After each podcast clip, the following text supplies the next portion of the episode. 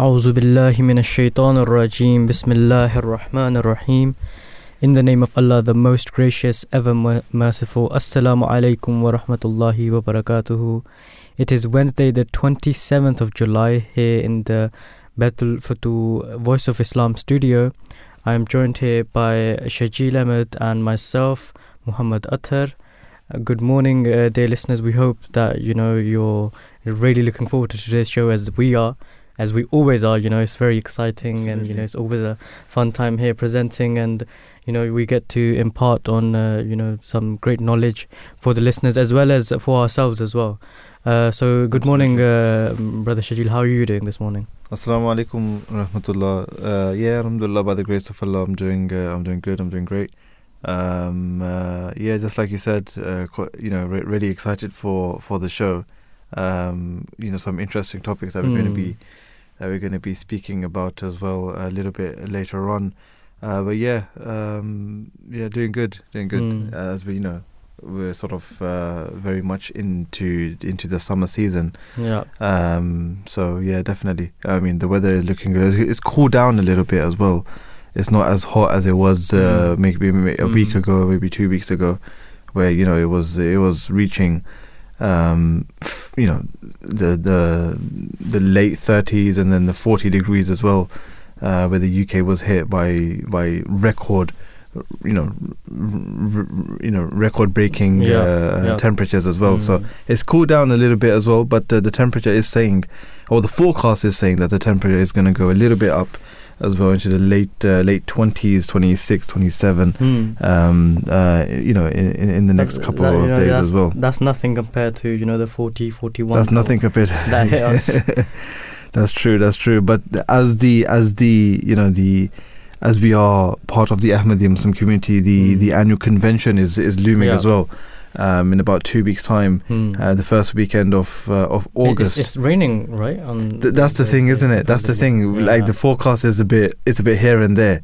It's a bit here and there. Hmm. So you don't. I mean, where, where we had nice weather, yeah. you don't want it to. You, you know, you don't want it to rain uh, during the during the convention as well. So hopefully you know. But you know, I think I think a lot of us happen. are mentally prepared. If you've been here for like you know a good couple of years, you're mentally prepared to you know bring yeah. those wellies, bring yeah. the umbrellas, the raincoats and everything. Yeah, the raincoats and everything. Obviously, it's it's a it's a bit of a you know a bit of a nuisance, but it's you still enjoy you still enjoy the jalsa. Right? I mean, that's I mean the the the, the jalsa, the annual convention is there mm. anyway, and and obviously everyone.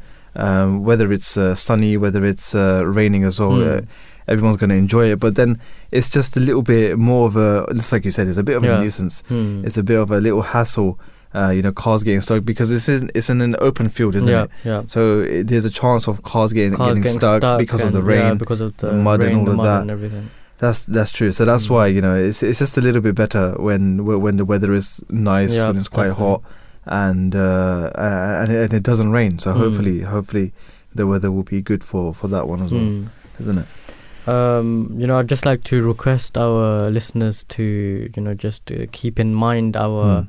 uh, fellow presenter, brother Khalid Bunno, who, you know, who's been presenting with us for, quite a long time, due to some, uh, you know, some uh, difficulties, due to some stuff. He has, be, he's moving to a different day, mm. but you know, we, our thoughts and prayers always are with him, you know, because he's a such a great presenter, and uh, you know, just uh, do remember him in your prayers. Absolutely, absolutely. Um, but moving on, you know, as we always do, we first, uh, you know, discuss the weather and the news um, in the first segment before moving on to some very interesting topics that we do have for you today. Uh, we will be discussing World Hepatitis Day and, uh, you know, uh, another topic about alcohol consumption.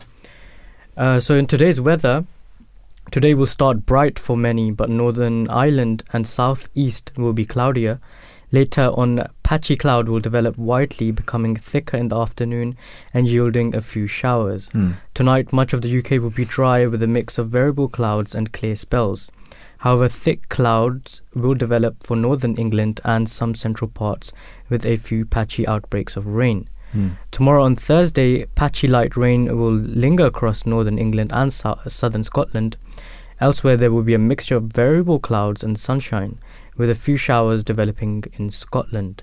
And the outlook for Friday to Sunday is that Friday will have patchy cloud and sunny spells with just a few light showers. Later in the afternoon, spells of rain will begin to push into the northwest. Saturday morning, we'll see rain continuing to push eastward across the UK, clearing later to a few sunny spells and scattered showers, turning cloudy again into Sunday with spells of rain pushing across central parts. So the you know the weather you know is is seems like it's it's, it's going back to normal to our Hmm. normal routine weather. How it normally Yeah, is, isn't it? like the sun comes out for like ten minutes and then it rains for like an hour. So yeah. yeah. So yeah, and Hmm. then get get used to get used to that as well. Hmm. Um, oh, I mean, we are used to that anyway, yeah. but still, um, you know, talking um, talking about some other news as well. Ministers and governments, government officials, uh, played fast and loose when awarded seven hundred and seventy-seven pound uh, million pounds in COVID contract uh, con- co- contracts to a healthcare firm that employed Conservative MP um, Owen Paterson as a as a lobbyist. A report from the head of the Parliament's uh, spending watchdog has said.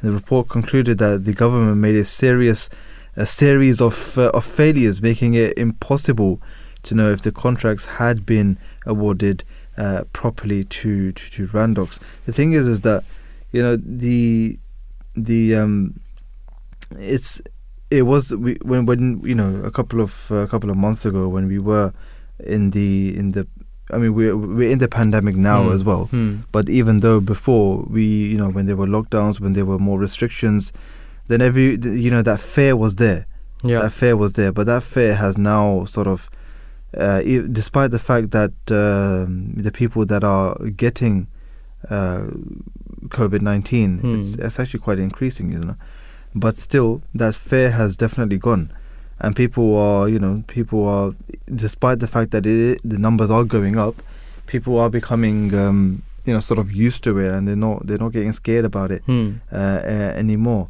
um, so that is you know people are taking it as a as, as a seasonal as a seasonal flu or, se- or a seasonal sort of uh, um, you know seasonal illness Yeah. but um, you know the fear has definitely gone the fear Hmm. has definitely gone um, but still you know where you can take precautions um, it is necessary I Hmm. mean you know cleaning your hands properly hand definitely. sanitizers Definitely. and all of these different things are, are still you know very much encouraged Hmm. despite the fact that it's not mandatory to wear them in, in public places or public transport or Yeah. various other places as well And uh, you know there's a um, variant yeah called uh, BA um, dot five. Like uh, it's like you know it's I wouldn't say trending right now, but yeah it's um it's it's like out and about basically, Hmm. and it's highly transmissible. The doctors are saying. right So you know we we still have to be very uh, like like you rightly said, we still have to you know take care of uh, you know wearing face masks and Hmm.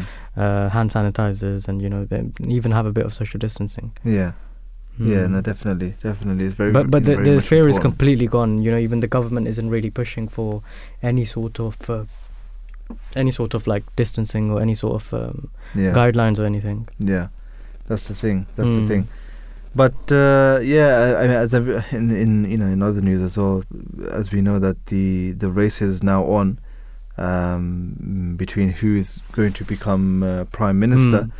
Rishi Sunak. I mean, of course, you know when there are um, when when there are two candidates Yeah. or you know that are that are fighting for the place of uh, of uh, whether it, whatever position it is, whether Mm. it's mayor of Mm. London or any other city, Hmm. or whether it's the you know the, the prime minister, whatever it is, the, their Yeah. manifestos are always.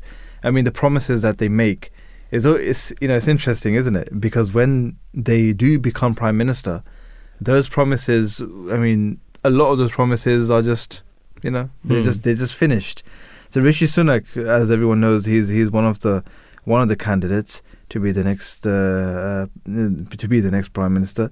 He has promised to cut VAT on all domestic energy bills for uh, you know for the next year if he becomes prime minister. Hmm. And uh, the move part for uh, you know of the of the former chancellor's winter plan would uh, save the average household one hundred and sixty pounds. Hmm. Uh, so that's something that he's promising. The Tory leadership hopeful is hopeful um, you know, and and had uh, previous restricted calls to to scrap VAT on energy bills, saying a policy would uh, disproportionately benefit uh, wealthier households. So let's uh, let's see, you know, let's see, you know, what happens anyway. Um, but uh, the the Talk TV Sunday debate between Tory leadership candidates Liz Truss and Rishi Sunak has been cancelled though following a Hmm. medical incident in the studio. Um, uh, you know, presenter Kate McCann fainted and collapsed on air during the debate. Talk TV confirmed the channel said that um, McCann uh, is is fine, but uh, the debate will not continue. Um, you know, which you know, Hmm. as, as you know, that there's a lot of different debates which you know which happen on a regular basis. Um, people ask questions. Pe- you know, they try to answer those questions Yeah. And uh, you know this is one of those ones which uh, which has been cancelled right now. Hmm. Um, but there will be many more. Um, you know, you still have you still have a whole month um, of of August, and in September the the new prime minister will be announced, isn't it? Yeah. At the beginning of Yeah, September. yeah. So uh, let's you know August is going to be quite busy Hmm. for for for these two especially. But let's see, you know, let's see who who becomes the next prime minister and all of these promises that they are making and are going to make.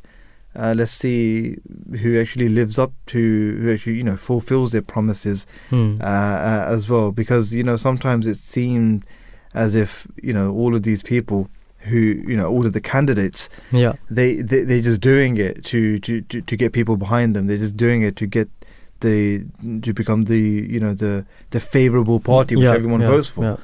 But then you know when they do become when they when they hold the seat when they do Mm. become prime minister, like I said, it's it's sort of uh, okay now I've now I've done what I needed to do. Now I'm going to do what's in my agenda. You know what's Mm. what's in my manifesto. Something that's going to benefit myself and my party as Hmm. well. Uh, but let's see, let's see, you know, what actually happens and plays out. Yeah. Uh, and you know, a lot of us, um, uh, a lot of the listeners might be aware of uh, the women's Euro f- uh, final. Yeah, Uh, England's team has, you know, gone to the final. You know, they beat Sweden like four 0 or something. four 0 yeah, four 0 Yeah. So the f- final is going to Mm. be on on Sunday, Hmm. uh, with, uh, with either France or or Germany. Hmm. So it's going to be quite, uh, you know, quite It's interesting quite as well. interesting. And It's good that England, um, you know, the men's team, they were in the final as well against Italy. Hmm. Hmm. Unfortunately, uh, you know, they lost Hmm. uh, in penalties. But maybe you know this time the But, uh, women can bring it home. Maybe we can bring it up as well. Hmm. Yeah, definitely. Uh, so yeah, let's see. I mean, it's, it's going to be on Sunday, so it's going to be uh, quite interesting as Yeah. well.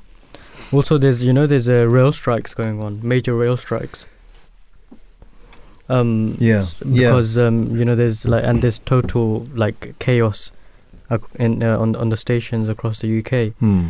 Um, because more than forty thousand rail workers are striking after talks failed to resolve a dispute over pay, jobs, and conditions. Hmm. So you know the the problems, the problems of inflation, the problems of uh, you know uh, rising um, taxes, Hmm. and um, the pay, the mi- mi- minimum pay is not really going anywhere, but everything else is uh, rising. Hmm. That's the thing. The, That's the it's thing. not. It's not keeping up not with keeping uh, up, with the yeah. inflation. So people are struggling, and you know all of this stuff. That's why it's happening, and uh, it needs to be dealt with properly. So we do hope you know whoever gets elected, uh, you know they fulfill their promises, Hmm. and Hmm. you know where Rishi Sunak has said that he vows to like he's made like a shift in his campaign. Hmm. He says he vows to cut um, VAT on um, household household um, domestic household uh, um, bills as well. bills yeah. and stuff. Yeah. But yeah, no. Let's. But the strike is, uh, you know, is going to take place uh, today, uh, today, which is Mm. Wednesday, and on uh, on Saturday.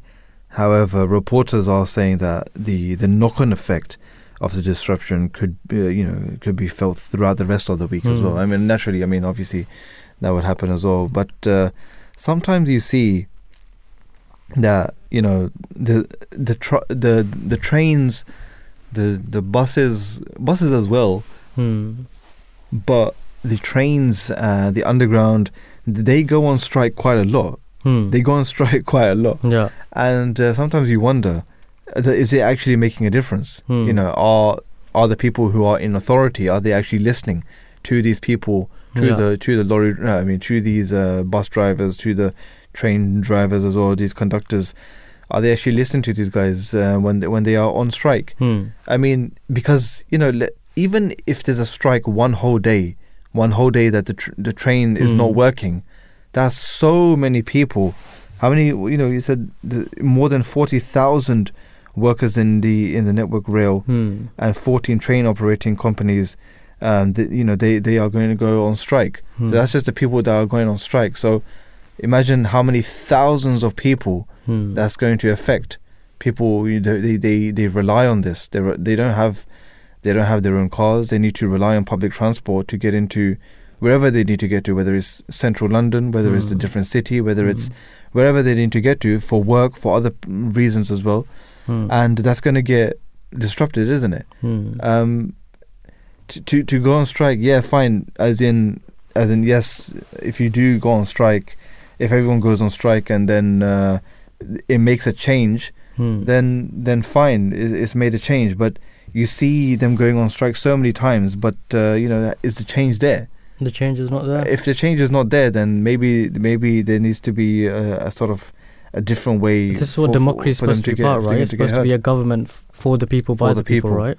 exactly, But it's not working out like that. exactly. Hmm. I mean, everyone, everyone, you know, all of these people, they, they say democracy, democracy, democracy. Yeah. That's the way forward. Hmm. But then when it comes to people in power, Hmm. it, it looks more like a dictatorship, isn't it? no, It looks more it's, like it's a, just I'm like a gonna do- one one party just running everything. one party right? running everything and not listening Yeah. to the actual people. Hmm. Um, it could be the- these in, are. ours, in, in, in, our opinion, humbly, Yeah. but yeah, that is. See, see, I that is mean, I mean that's seems what to be the case, seems to be right? the case. I mean, we're not saying that's what it is. yeah, We're just saying that's where it that's what it looks like. Yeah, Literally. Hmm. literally. So it's like if it's for the people by the Mm. people, then it Mm. should then it should be more hands-on, isn't it? Where it seems more of uh, just a political gain Hmm. uh, as well. Um, in uh, in some other news as well, a a, ma- a magnitude seven point one on the Richter scale earthquake has struck the the Philippine island uh, on Luzon uh, Hmm. on Wednesday as well. Today, uh, I mean, in, obviously they are you know ahead of us in time as well, killing at least one person. So the earthquake damaged buildings in the northern Abra province and sent str- uh, strong, uh, uh, you know, sort of waves Hmm. through the capital as well. So that's. Uh, uh, I mean, only one person is reported to have lost their life, Hmm. but uh, you know, as as you know, as reports come, then Yeah. t- n- you know, normally New updates and yeah, new- updates it sort of goes Mm. up as well. But hopefully, the the damage is, has not uh, you know is not that much. But Mm. still, seven point one on the quite, Richter scale. That is yeah, quite that is quite strong quite as well. strong, quite something. Quite, quite severe, quite severe earthquakes. So thoughts Mm. and prayers are with everyone Hmm. uh, over there as well who maybe have lost their life or who is injured, yeah. and because a lot of damage uh, must have been caused as well. Hmm. But hopefully, that's been you know, it's, it's not it's not that much as well. You know, there's one thing that I'd like to personally touch upon quickly. Is Yeah. that you know it was in, in in I believe in the month of June or something Yeah. in America they hold uh, Pride Month. Hmm. A lot of you, uh, a lot of the listeners might be aware. It's like you know when all the Yeah. all the LGBTQ plus community they In come June together. or July. June or July. I'm Mm. not exactly sure. One of the months, and they come together and you know they celebrate their like rights coming into play and stuff. Yeah. Uh, but you know, we, we as Muslims, especially, we are all for human rights, right? Hmm. We don't discriminate against anyone in terms of that. But um, you know, I'm like in the last few days, I've been seeing like uh, even on like if you go on YouTube, Hmm. I've been seeing a lot of ads and stuff, and it's like the other day I saw an ad. It was like Hmm. gay, gay test, take a gay test, Hmm. right? Um, I I personally I I uh, I don't have anything against you know anyone. I don't Yeah. discriminate in any way, Right. right? But um, you know, you d- pushing it's kind of like an agenda pushing this on us. Uh, because even when uh, you know, even when there's like uh, vulgar images Hmm. on the internet or there's vulgar ads and stuff, they get reported, they get taken down. Yeah. Right? I'm not saying this is vulgar in, in, any way, but this is uh, an ideology, right? Right. An agenda that you you don't need to like display everywhere. We're we're happy for you that you are what you are. You want to live however you Mm. want to live. You're more than welcome to. We don't. We're not stopping you in any way. Hmm. But I know what you mean. You know, I you know what I mean, right? I know- Displaying it. I know what you mean because you know Mm. it's it's sort of uh, it's sort of like it's sort of like uh, an agenda, like you Yeah, mentioned, and yeah. then those people Hmm. that are maybe a little bit Hmm. thinking about I don't know about this, and this this happened in, this happened in America as well that Yeah. you know they wanted to um, teach children about this children primary school children yeah yeah about this but the judge ruled against it Hmm. saying that you know it's it's, it's not right like I uh, it, it's it, the term that was used if I remember correctly it was that we don't send our chil- uh, our school our children to school to school. for uh, an indoctrination rather we send them for education and education. right Yeah, yeah. I mean, it's true. It's true. Mm. We can't sort of uh, force these ideologies and stuff. Yeah. I mean, it's it's it's a, it's, a, it's in a lot of uh, primary schools here as well, Mm. uh, where they teach you know where they teach Yeah. uh, these things, and it's sort of become a norm as well. Mm. Mm. And uh, you know. Uh, I mean, it's a, it's a it's a sort of a hot Mm. topic as well. But Yeah. uh, you know, there there are different um, how you have children's books, Mm. right? Mm. and then some of them you know naturally you would just have you would just have the the mother the father, the mother, the father. and then the children isn't it Mm.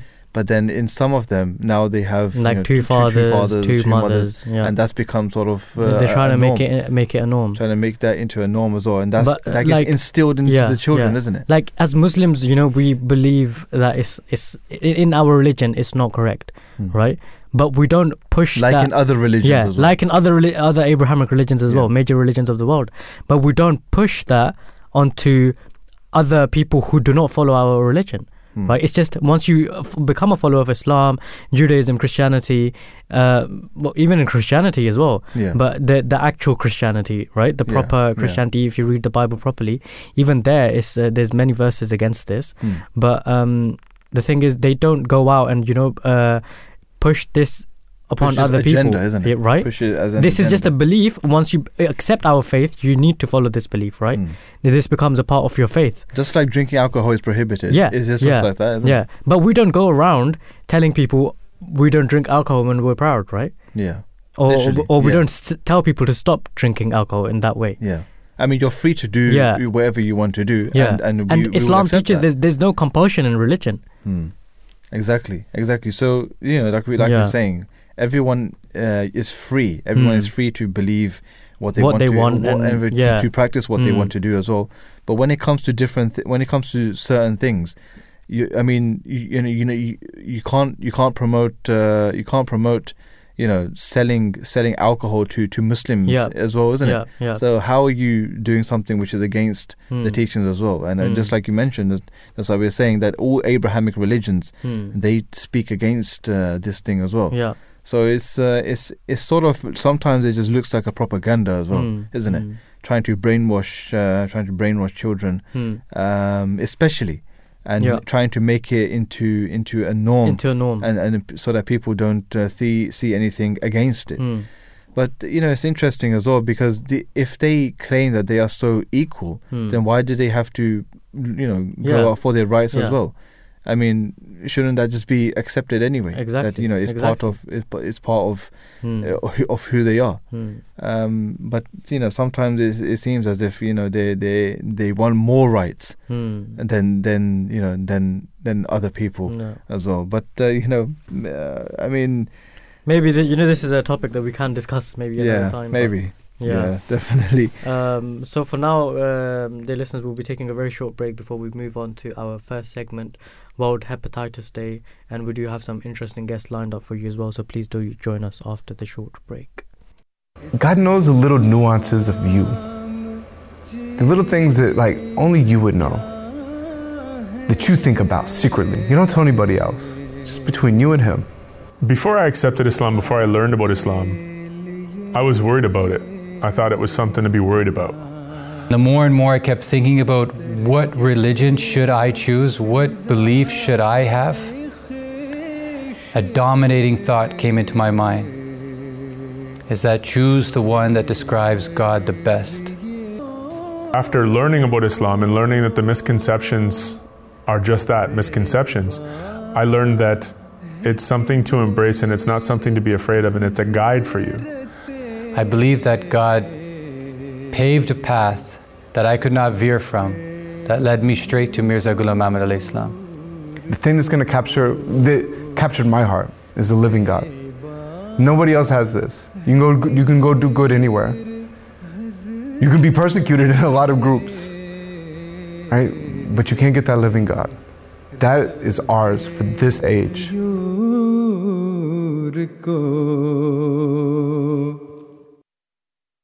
O ye people who consider yourselves members of my Jamaat, you will be accounted as such in heaven when you truly tread upon the path of righteousness. So offer the five daily prayers in such fear and with such complete attention as if you are actually beholding God Almighty. Observe your fasts in full sincerity for the sake of God. Let everyone who is accessible to zakat pay the zakat.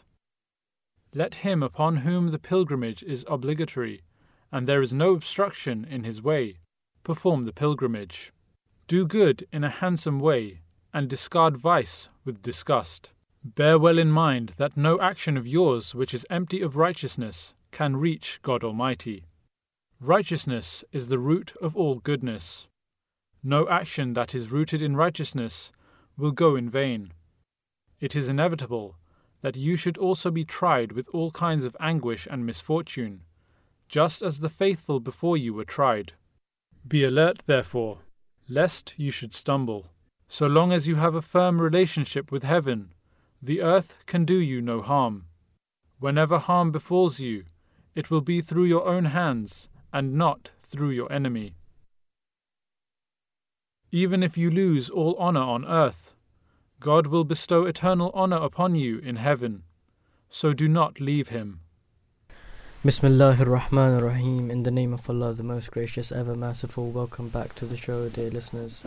We will now be starting our first segment, um, World Hepatitis Day. So, 28th Jul- July marks uh, World Hepatitis Day.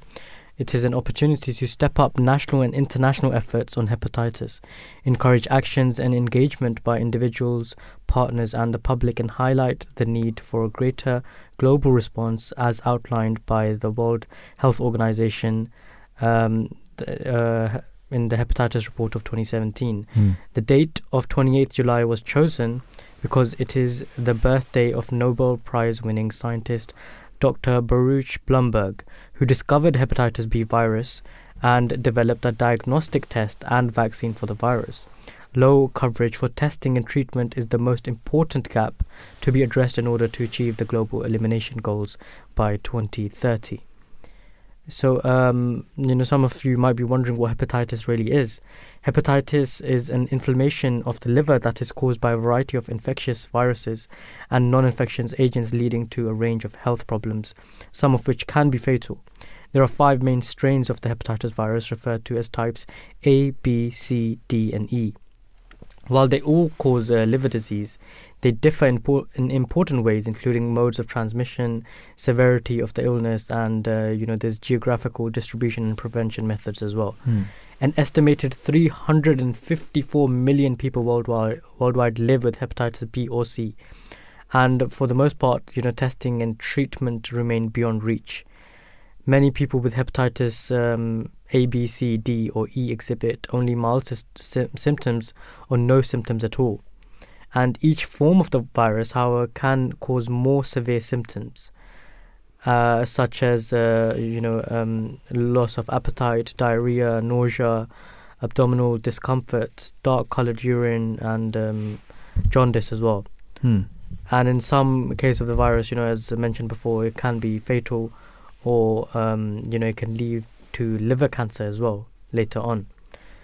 And Uh, you know, uh, hepatitis uh, uh, D, Yeah. HDV, is, is only found in people already infected hmm, with uh, hepatitis B, hmm, uh, which is HBV. Ho- however, the, the dual infection of uh, HBV and HDV can cause a, a more serious infection and poorer health outcomes as well, hmm, including accelerated progression to uh, cirrhosis. hmm, Um, hepatitis E.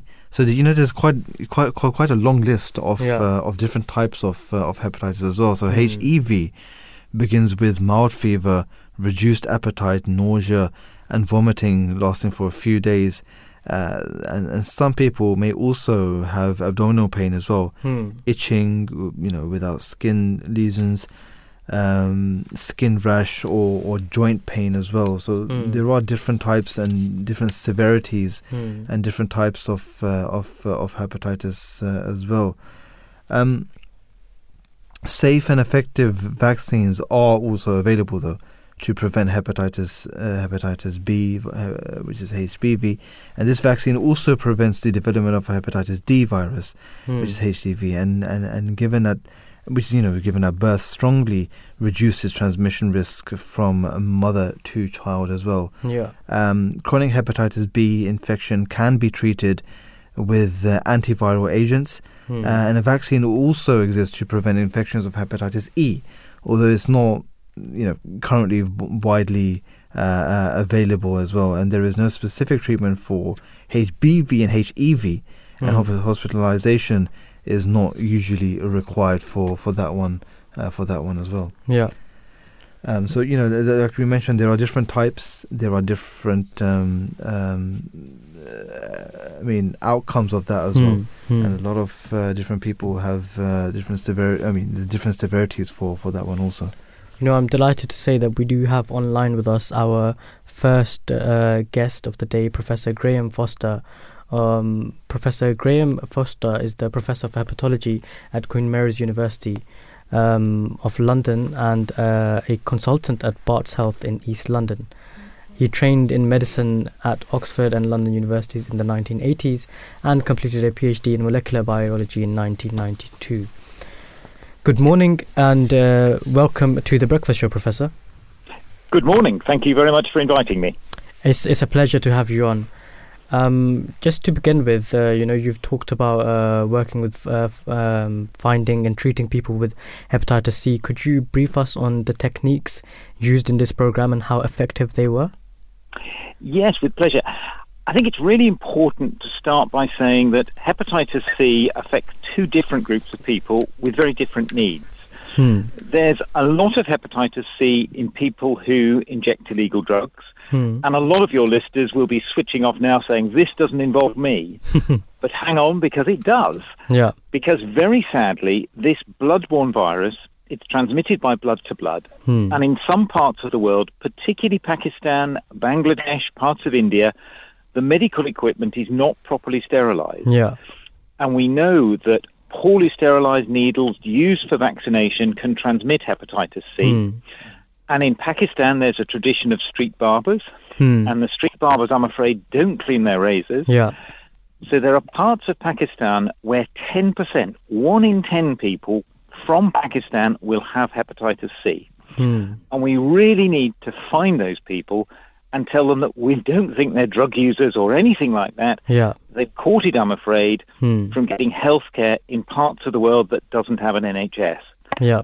And what we've been doing is we've been going into mosques, we've been advertising, we've been trying to educate the population about the risks. Hmm. And I'm very pleased to tell you that later this year, the National Health Service will launch a new website, Hmm. and that website will have an Urdu section where people who think they're at risk of hepatitis can click on a box, Hmm. get a test sent through the post, and get themselves tested at home. And we hope that will help us find all the people with hepatitis C, and then we can cure them. Yeah. Is is it also transferred through uh, intercourse? Very, very rarely. So Okay. it's very rarely sexually transmitted. Mothers with hepatitis C infect their babies about one time in 20. Hmm. And if you think about how close a mum is to her baby, Hmm. you'll see that this is a virus that's passed on by blood to blood. So I'm afraid it's us doctors that have caused it in Pakistan. Hmm. It's using dirty needles. And if you've been out to Pakistan to visit friends and relatives Hmm. and you've had dental treatment or hospital treatment, you do need a test, I'm afraid.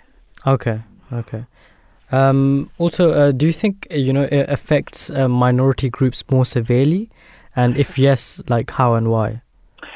It does, I'm afraid. Hmm. And the sad truth about hepatitis C is that Pakistan, uh, which is a country I'm very fond of, we're doing Yeah. a lot of work out in Pakistan, but that's a country where the type of virus, genotype 3, the Hmm. 3 strain, is the most aggressive. Hmm. It's the most likely to cause cancer. And because people are catching it as very young children, we're seeing people get cirrhosis and liver cancer in their 30s and 40s. So it's a nasty virus in people born in Pakistan and to some extent Bangladesh. And what really affects me is seeing people dying of hepatitis C and knowing that if I'd found them early, I could have cured them. Hmm. There's nothing more frustrating than a doctor than seeing someone with a liver cancer thinking, if I'd got to you five years ago, this would never have happened. Hmm. So we want to stop that. I want. I don't want to be frustrated by people coming too late. Yeah. Um, could you um, like briefly just explain the impacts of hepatitis on the patients? This is a silent killer, I'm afraid. Hmm. A lot of people catch hepatitis C. It sits in the liver. It slowly rots the liver, but you're not aware of it because Hmm. the liver's a very strong organ. Yeah. And then suddenly the liver runs out of juice. The liver starts to fail. Hmm. People start to get swollen bellies, fluid in their tummies. They go a bit yellow, Hmm. and then they die very quickly. What's interesting is when you catch people with hepatitis C early Hmm. and you treat the virus, and then I, I always ask my patients, "How do you feel now?" Yeah. "You know, I'm thinking a bit better. I'm sleeping better. I'm not as tired. Hmm. And I think what hepatitis C does, it makes people tired. It makes people sleep poorly, have concentration problems. And when you cure hepatitis C, people feel an awful lot better, even if their liver isn't very badly damaged. Hmm. Professor, as as as you've uh, you know thoroughly spoken uh, in in the field of viral uh, liver diseases, could you just uh, brief us on some of the some of other some of the other liver diseases and how you've gotten to work with them? So I, I started my life with hepatitis B, and hepatitis B is a virus that is passed on by sexual contact. Hmm. It is passed on by mothers to their babies, and again, it's quite common in India, Pakistan, Bangladesh, and parts of Africa. And that's a virus that does pretty much what hepatitis C does. It slowly rots the liver, and it causes cancer. So that's another bad virus. And generally, when we test for viruses, we do the two together. And again, hepatitis B, I'm pleased to say, we've got very good treatments for it. Hmm. The other thing that always worries me about liver disease, particularly in the current era, is we're seeing a lot of liver disease from people who are a bit overweight. And some people store fat in their livers. And if you store fat in your liver, that can cause fatty liver disease, that can predispose to diabetes, and go on to cause significant liver problems.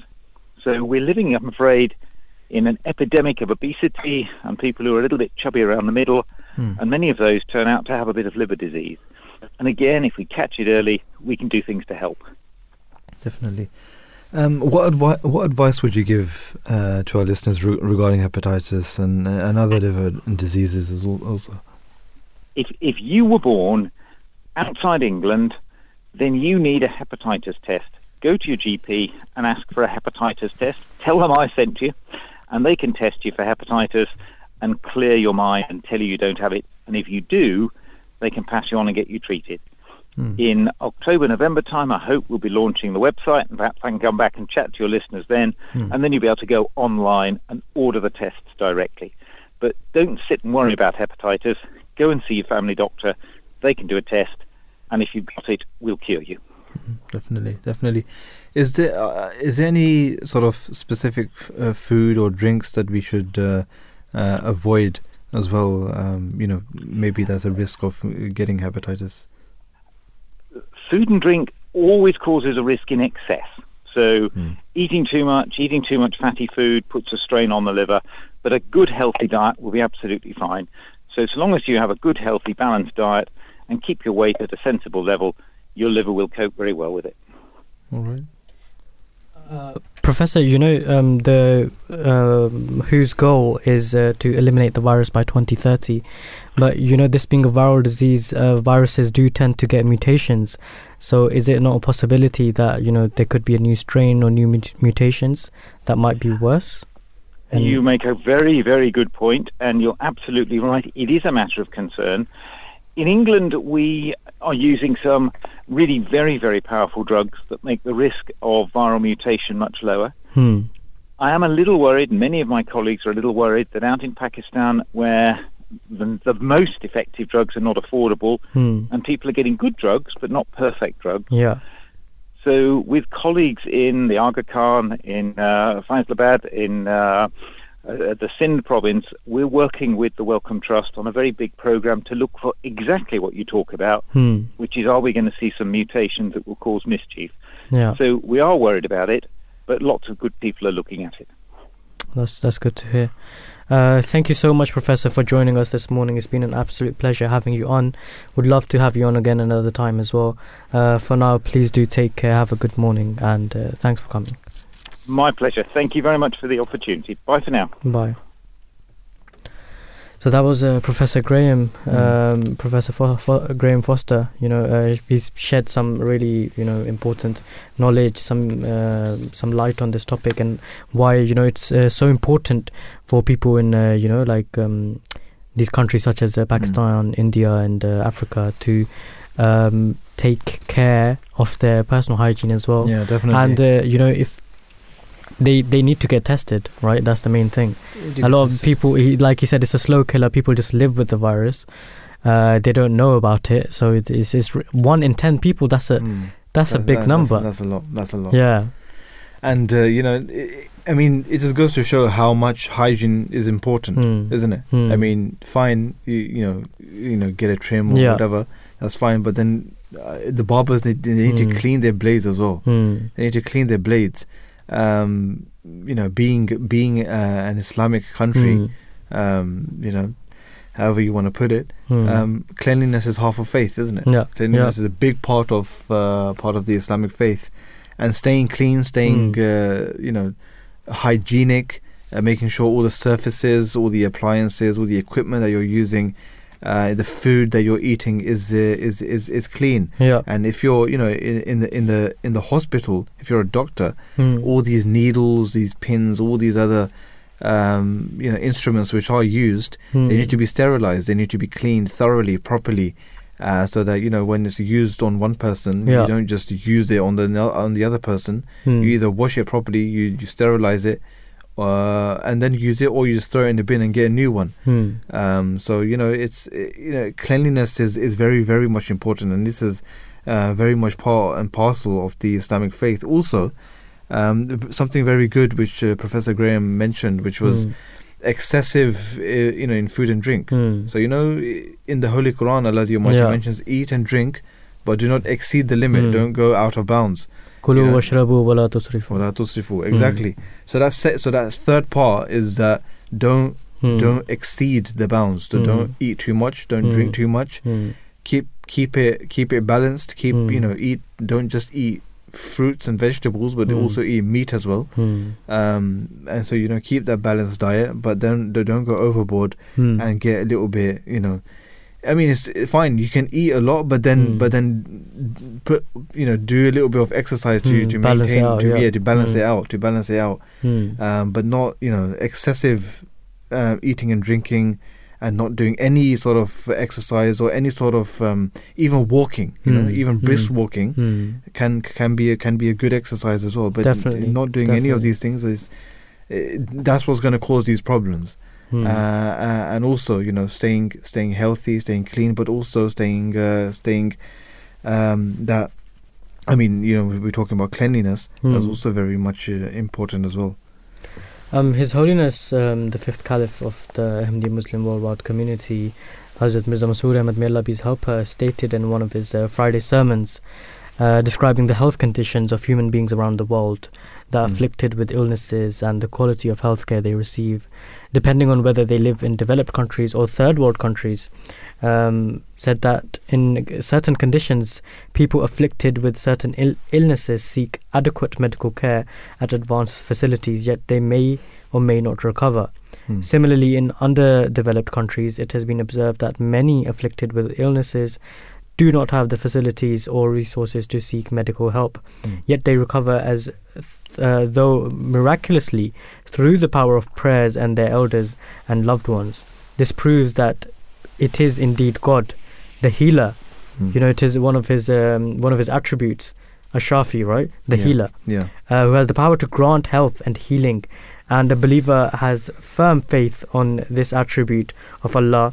Indeed, the recovery of a person afflicted with illnesses to complete uh, health is a faith inspiring event for a believer. Yeah. Allah the Almighty provides healing not only to human beings but to His entire creation, including animals as well as plants. Hmm. And um, His Holiness said that in this manner, God only provides physical health, but uh, not only physical health but spiritual as well. Absolutely, absolutely. Hmm. So you know, i- i- in modern in modern day, man uh, has um, made great progress in the field of uh, of medicine and, and, and medical technology, Yeah. but it's due to the intelligence that that God Almighty has bestowed upon man Hmm. uh, as a favor to him. That he is able to make such advancements as well. I mean, we can't sort of do it ourselves. Hmm.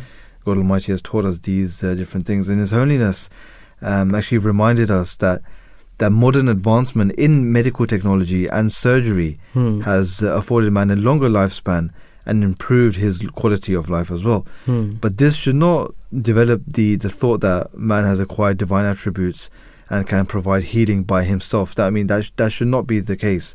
I mean, he shouldn't think that.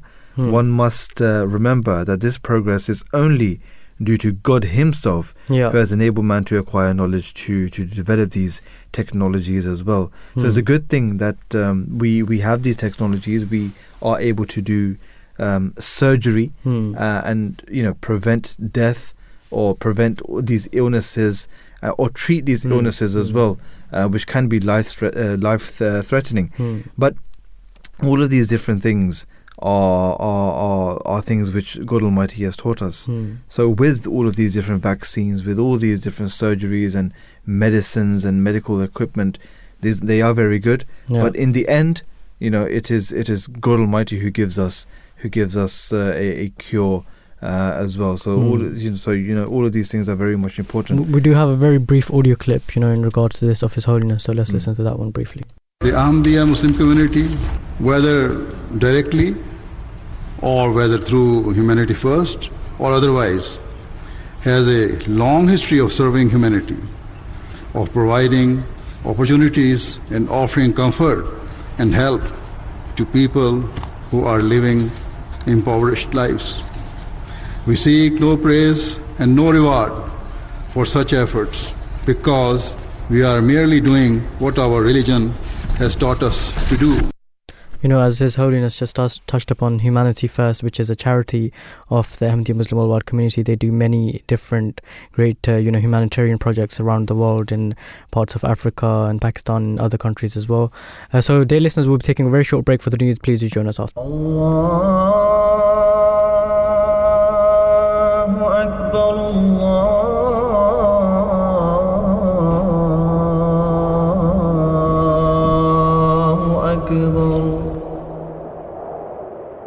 الله أكبر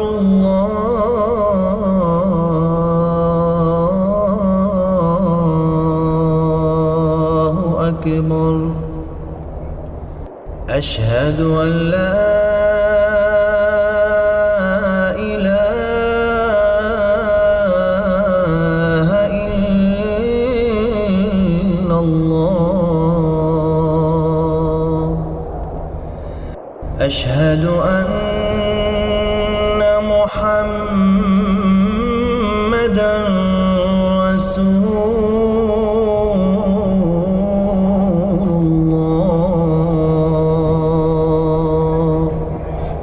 listening to the Voice of Islam Radio. Bismillahir Rahmanir Rahim. In the name of Allah, the most gracious, ever merciful. Welcome back to the show, dear listeners. We have been discussing our segment this morning about uh, World Hepatitis Day. I am delighted to say we do have another guest on the line with us, Miss Shabana Begum, who is um, a coordinator in the South Asian project um, working for the Hepatitis C Trust, a national charity raising awareness amongst the South Asian communities nationally and um, she sits in ODN meetings representing as a patient advocate and representative from the South Asian population. Good morning, um, Assalamu alaikum, and welcome to the Breakfast Show. Walaikum assalam ji, and very good morning. Thank you so much for inviting me to the breakfast show. It's, it's a pleasure to have you on. Um, just for our listeners out there, could you please describe what hepatitis C in particular is and how many people does it impact? Uh, well, hepatitis. The word hepatitis means inflammation of the liver, Hmm. and there's different types of hepatitis. Yeah. Uh, but hepatitis C specifically is a blood-borne virus, Hmm. and it lives in the blood for many years, but slowly starts to attack the liver. Yeah. That's basic layman terms. Yeah. Um, if it goes undiagnosed and treated, it can become liver cancer. Hmm. So what we try to do is um, capture that before, or you could get that diagnosed and Hmm. treated before it can cause any severe effects Yeah. the liver. Uh, so our, our previous um, guest, uh, Professor uh, Graham, he you know he mentioned that it's, uh, it can you can get it from like uh, barbers uh, not cleaning or sterilizing their blades properly, uh, especially in parts of uh, Pakistan. So where where does the virus actually come from? Just like dirt, dirt or like um, other people's no, skin like cells I and stuff? Yeah. if if I may be, yeah, Professor Foster was accurate in what he said. Yeah. But the thing is, is like I mentioned earlier, there's different types of hepatitis. Yeah. So hepatitis A you catch from contaminated food and water. Yeah. Uh, that's what we call in our language bilia or jargon, Hmm. where your eyes go yellow. Yeah. Yeah. Um, so there are kind of visible symptoms there. Hepatitis B is contan- um, contracted through bodily fluids and blood. That's Yeah. the transmission routes. Yeah. Uh, and the, the transmission routes are basically um, very much similar to hepatitis C as well. Hmm. But with hepatitis A and B, there is a vaccination to prevent you from catching it. Hmm. If you do catch hepatitis A, the body majority of the time can uh, eliminate the virus itself. Um, hepatitis B uh, is the same as well. You can be self-clearing, and if not, it can be managed through treatment. Okay. But hepatitis C, there are no specific symptoms. Hmm. A and B, I'd like to say again, there is a vaccine to prevent you from catching it, but there is no vaccination as such to prevent you from catching hepatitis C. Okay. So if you've caught it and the transmission routes are um, using somebody's razor blade, Yeah. injections, Yeah. dental medical equipment, Hmm. piercing, tattoos, even in the tattoo ink. Yeah. Uh, if you've got tattoo ink, the virus can stay alive up to I think it's around about seven, four days. Okay. So if there's a dry blood spot anywhere on any of the above that I've mentioned, Hmm. and you go back and test that dry blood spot, you'll still find the virus being alive in that. So Okay. if that is that equipment is then used on somebody else, pierces the skin, gets into the bloodstream, Hmm. you've got hepatitis C. So, um, is the, you said there's no vaccination for it? So did, uh, No. but there is treatment, right? So do people still have to carry on living with the virus for the rest of their life, like taking medicine? Uh, not for the rest of their lives. There is medicines available. There Yeah. was an old treatment, but which was injections, and I think a lot of people are deterred from the treatment when they think that it's to do with injections. It's Yeah. not. It's Yeah. literally nowadays. It's the it's, treatment has progressed so much Hmm. that it's very simple treatment. Uh, it's one pill a day for either nine weeks or twelve weeks, depending on how what the severity is. Hmm. Um, and that's it. Basically, virtually no side effects at all. But there's no cure for the virus. That that is the cure. That is the you cure. That is the the cure. virus. Okay, yeah. you can We get rid of it the- completely. We can clear the yes. You can Okay. completely get rid of the virus unless Hmm. you put yourself in danger again Yeah. and get reinfected. Yeah. okay. Um, could you just tell us the aims and goals for the Hepatitis C Trust, the charity? Well, the aims and goals are basically to treat anybody and everybody that's out there, Hmm. regardless of who they are, what their background is. Try to get equal treatment for everybody Yeah. and support as well, and ideally to eliminate hepatitis C. Yeah. Um, you know, as um, today, um, t- t- tomorrow is uh, World Hepatitis Day. Um, like, what are your plans for this day, and do you have some advice for our listeners? Well, I'd like to mention firstly what the Hepatitis C Trust does as well. Yeah, yeah, Uh, please we do. have, yeah, yeah. So basically, we've got uh, parliamentary teams, and we've got um, which policy and parliamentary teams that actually engage with MPs and government Hmm. and try to um, con- combat issues that are faced by people suffering from hepatitis C. Yeah. We have art on a postcard, which is our fundraising arm. So basically, uh, popular artists, famous artists contribute their artwork, Hmm. and we sell that off in an auction. We have helpline, Hmm. um, as well, and I myself uh, help them on the helpline with any callers that want to talk in Urdu or Punjabi. Yeah. Then we have our prison teams and community teams. Hmm. Uh, prison teams basically they try and engage with prisoners when they're in prison and try to eliminate hepatitis 3 C through doing hits, which are high intensity uh, testing that takes place. And through the community teams, we have uh, staff members and peers that actually go into the community and get people off the streets and get them tested and treated as well. Uh, but our peer-to-peer project is very, very popular and it's all over the country. Hmm. And it's basically where we engage with people that have had lived experience and give them an opportunity to do voluntary work and give back to the communities as well. And who better to approach people than people that have got lived experience? Hmm. Yeah. Um, and obviously, we have different campaigns, and one of the campaigns running at the moment uh, for 2020, like you mentioned, World Hepatitis Day, Yeah. is called No Hep. It's a global movement, Hmm.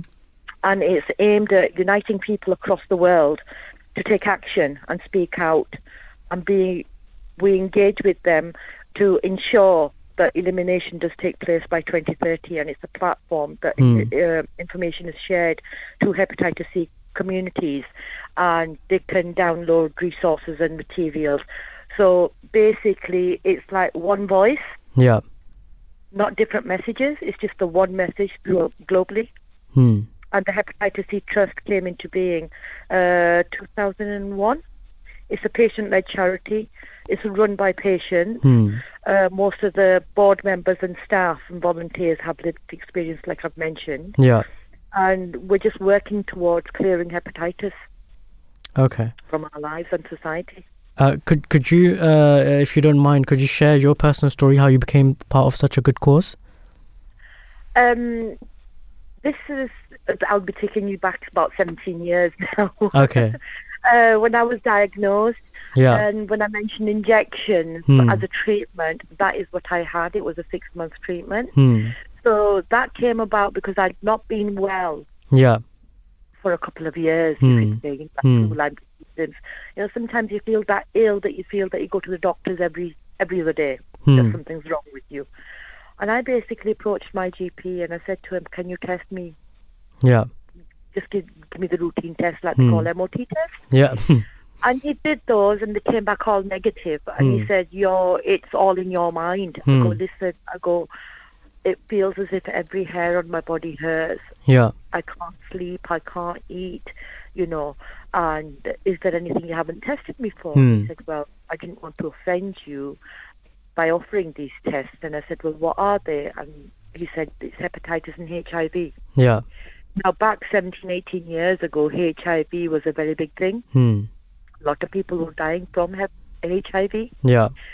And uh, I basically said, I go, listen, I know where I've been, but I don't know where my partner's been. I've Yeah. had treatment abroad as well. I've had children abroad. Yeah. Can you test me? Hmm. For the sake of it, at least I'll know. Yeah. So anyway, he uh, tested me, and HIV came back negative, and hepatitis was positive. Hmm. And at that time, even my GP didn't have enough information. He said, all I can tell you is the treatment is like chemotherapy. Okay. and I was just, uh, you could say, you know, in our language, say, uh, पाँव uh, पाँव के तले जमीन निकल गई. If you Hmm. Yes. Yes. I completely understand. Yeah, like the it's just the, the my rug has been you know pulled from under your feet. exactly Hmm. right, and uh, uh, I said, well, what's that? And he goes, the treatment is chemotherapy. I said, well, are you telling me I've got cancer? Hmm. Because chemotherapy is for cancer. And he Yeah. goes, it is. it is a form of cancer, Hmm. but can you give me some information when you get to the hospital? Yeah. So we have scan scanners nowadays that can scan you for your liver to see Hmm. what condition the liver's in. Hmm. But in those days, they used to do biopsies, so extremely long needle into my liver. They took a piece of liver out for the biopsy. That took about three weeks as well to Hmm. do, and they were able to determine I'd had the virus for 15 to 20 years, and I had the onslaught for liver can- liver cirrhosis. Oh wow. So I, you could say at that point, obviously it was very emotional for me. Hmm. um, five young kids to look after as well. Yeah. And I was like, God, what am I going to do here? Hmm. But I pulled myself together, going through the treatment. It was a very harsh treatment, six months treatment, like I mentioned. Hmm. An injection every week, tablets on top of it, mouth ulcers, Yeah. stomach ulcers suffered from. You know, you take the injection and you were unable to do anything for three days. Hmm. That was side effects of the injection. It was so harsh. Hmm. Like I mentioned, it was chemotherapy. Yeah. Um, and uh, um, I just made dua to Allah Hmm. that please give me a new lease of life Hmm. to be around my children, and I promise that with every breath I take, I will raise awareness and help save lives. Yeah. Now, when I came home and talked to my mother about it, she put a finger to her lips and said, "Don't talk about it. Don't tell anybody you've got Hmm. this virus. Hmm. Just do the treatment and clear it." I go, "But ma, why?" Hmm. And she said, "Because we can't talk about things like this in our community. It's not Yeah. the said thing. Hmm. Sharam Bali Baat is Hmm. embarrassing. Yeah. We can't, you know, share with other people. What will Hmm. people say?" And I said, Mum, what do you mean? Can you explain to me? How how do you think it's caught? She goes, it's passed on from husband to wife. Yeah. And I go, what do you mean? She goes, well, if the husband's been somewhere or the wife's been somewhere where they shouldn't have been Hmm. and caught something, they passed it on to their Hmm. partner. Yeah. And I said, Ma, this is one virus that is not caught that way, Hmm. right? Unless there is blood present. It's Yeah. only blood to blood Yeah. contact. Yeah. Then she opened up. She said it's common as water Hmm. in Pakistan. And I said, Mum, it's not in water. she said, No, I mean, it's common and it's, it's a water. Yeah. I go, Well, do you know anybody in Pakistan that has this then? In our family, Yeah. extended family.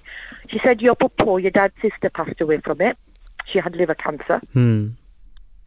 And four or five of her children are suffering from it presently. Now, this is 17 years ago. Hmm. Unfortunately, unfortunately, none of them made it. Hmm. They're no longer alive. Uh, They all passed away from hepatitis C. But in our language, they call it Kala Jirkan Yeah. or Yirkan. Yeah. That's what it's known as, Hmm. black jaundice. Yeah. And if you ask anybody in the community what black jaundice is, they'll nod yeah, their head and says, yes, we have heard about it. Hmm. But they refuse to talk about it. Yeah. So it is, if you can call it stigma, I don't like that word because Hmm. I tend to think a lack of education. So for World Hepatitis Day, this is what we're doing. We're raising awareness globally Hmm. so that we can get the information across to people that it's not a dirty disease, Hmm. although a majority of the time the transmission routes are through needles or people that take drugs. They suffer from HIV and hepatitis then, Yeah. right? But there are, you could say, 1.4 million people that die annually Oh. from hepatitis globally. Hmm. there's only 1% that access treatment, and 10% you could say are aware of the condition, Hmm. but that's about it. So we're trying to eliminate that stigma Hmm. and get people into treatment and save lives, and that is the promise that I made to Allah so many years ago. And this is how I became involved with the Hepatitis C Trust. Hmm. I started off on a voluntary basis Yeah. uh, for a few years, and then Alhamdulillah, Alhamdulillah, I'm proud to say that I've, this coming November I will be working with, would have been working with them 13 years Hmm. as member of staff. Yeah. That's amazing. That's amazing. Thank you so much. You know, um, may Allah the Almighty continue to reward you. Thank you so much for sharing that story. Uh, just to, before we let you go, could you please uh, share how uh, some of our listeners can become a part of this as well, and how uh, can you share like some uh, to, um, social media handles or your website? We are on, uh, well, we've got a website which is hepctrust.org.uk. Hmm. Um, also, if you go onto the website, the, there you will be able to see exactly what it is that we're doing and how you can get involved. Yeah. either be with the community teams or with the prison teams or Hmm. with the South Asian project that I'm lead of. Yeah. Um, and uh, also for World Hepatitis Day, we've got different projects ongoing. Uh, we've got um, we've got uh, purple flowers, purple Hmm. flowers in film for World Hepatitis Day because that's our colour. Uh, then we have um, I'm just trying to think now what else I do. Obviously, for World Hepatitis Day, we we've got stalls, we've got the peer-to-peer walk. So literally, our peers will Yeah. be walking from peer-to-peer or canal side, Yeah. uh, raising awareness. Testing events all over the country are happening. There'll be buildings lit up in purple as well. Hmm. And then we're also doing a skydive as well, for which we need sponsors. So if you go on the site, you can sponsor us. Hmm. I'm doing a skydive this Sunday.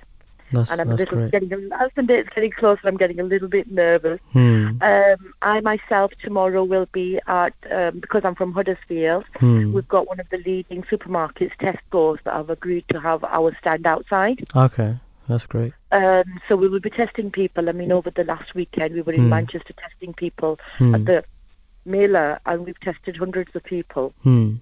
Literally saved hundreds of lives uh, through our campaigning, Yeah. through our activities and events. Yeah. No, that's amazing. Uh, thank you so much, you know, for joining us this morning, and uh, would love to have you again on some time. For now, assalamu alaikum wa rahmatullahi wa barakatuh. So that was, uh, you know, Miss Shabana Begum from the um, the Hepatitis C Trust charity. You know, she said she shared a lot of, uh, you know, great, Very interesting. very interesting, great knowledge, and uh, you know, hearing her backstory was uh, great as well. And she, you know, she's doing great work out there as well, raising awareness uh, for for this disease. And you know, she's she's completely cor- correct that there is a, a stigma in in in uh, th- there is a, that stigma in our you know South um, There is, yeah. s- our s- s- Some yeah where our South from Asian, uh, South Asian uh, uh, culture that uh, you know these sort of things you just don't talk about Yeah. It's a because shame, they're they're It's a frowned shame, upon. though. Yeah. Yeah. They, they, they're frowned upon. and- yeah, but it's a shame the thing that, you is, y- people lose their lives. that's the thing. I, I, Right? it's, it's quite right what she said as well. Yeah. It's it's it's lack of education. Definitely, It's definitely. because they don't know Mm, about it. They they mm. don't even know what it is. Yeah. They they just think oh it's because of something Mm. they did something bad or Yeah, they yeah. did something that they not they weren't supposed so to. they do. just they just won't talk They just about won't it. talk and about it. they're just like just Just let it happen. right? Just let yeah. Just it's like it's it. like it's like men- mental health as well. Yeah, it's right? yeah, it's like mental health as well. Yeah. They- I mean, they just say, "Oh no, you know what? It's Hmm. just It's- it's just- it's just in your head. Yeah, it's just in your head. but it, I mean, it's it's something that you know it's quite Yeah, serious. it's I quite mean, serious. People, it's, it's depression take- and take stuff it, as it well, people's right? lives, isn't it? Depression as well. People commit Depression as suicide, well. right? Yeah, that's the thing. That's the thing. And So- suicide rates are quite high in these, uh, you know, these uh, countries as well. Yeah, and the thing is, is that people people just yeah they just Yeah. they just don't talk about Mm. it. They just live with it. Mm. But yeah, definitely. Um, hopefully, you know, I mean, Mm. as it is a pressing topic as well. Yeah. Uh, maybe sometime Maybe in the we can future discuss we'll it come another back, time we'll as come well. back to it as well. But for now, uh, dear listeners, we'll be taking a very short break before we move on to our second segment. So please do join us after the short break. Writings of the Promised Messiah, alayhi salam. I tell you truly that on the day of judgment, next after association of anything with God, no vice shall rank as high as arrogance. This is a vice that humiliates a person in both worlds. Divine mercy rescues every believer in divine unity, except an arrogant one.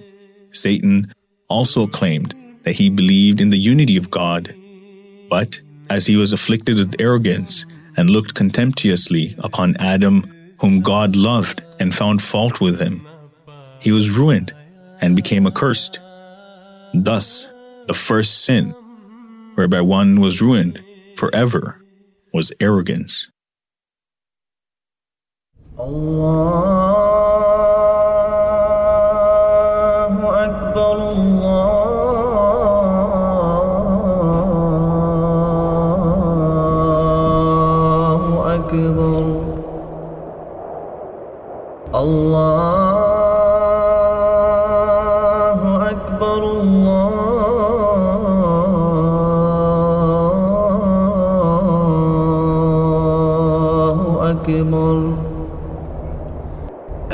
أشهد أن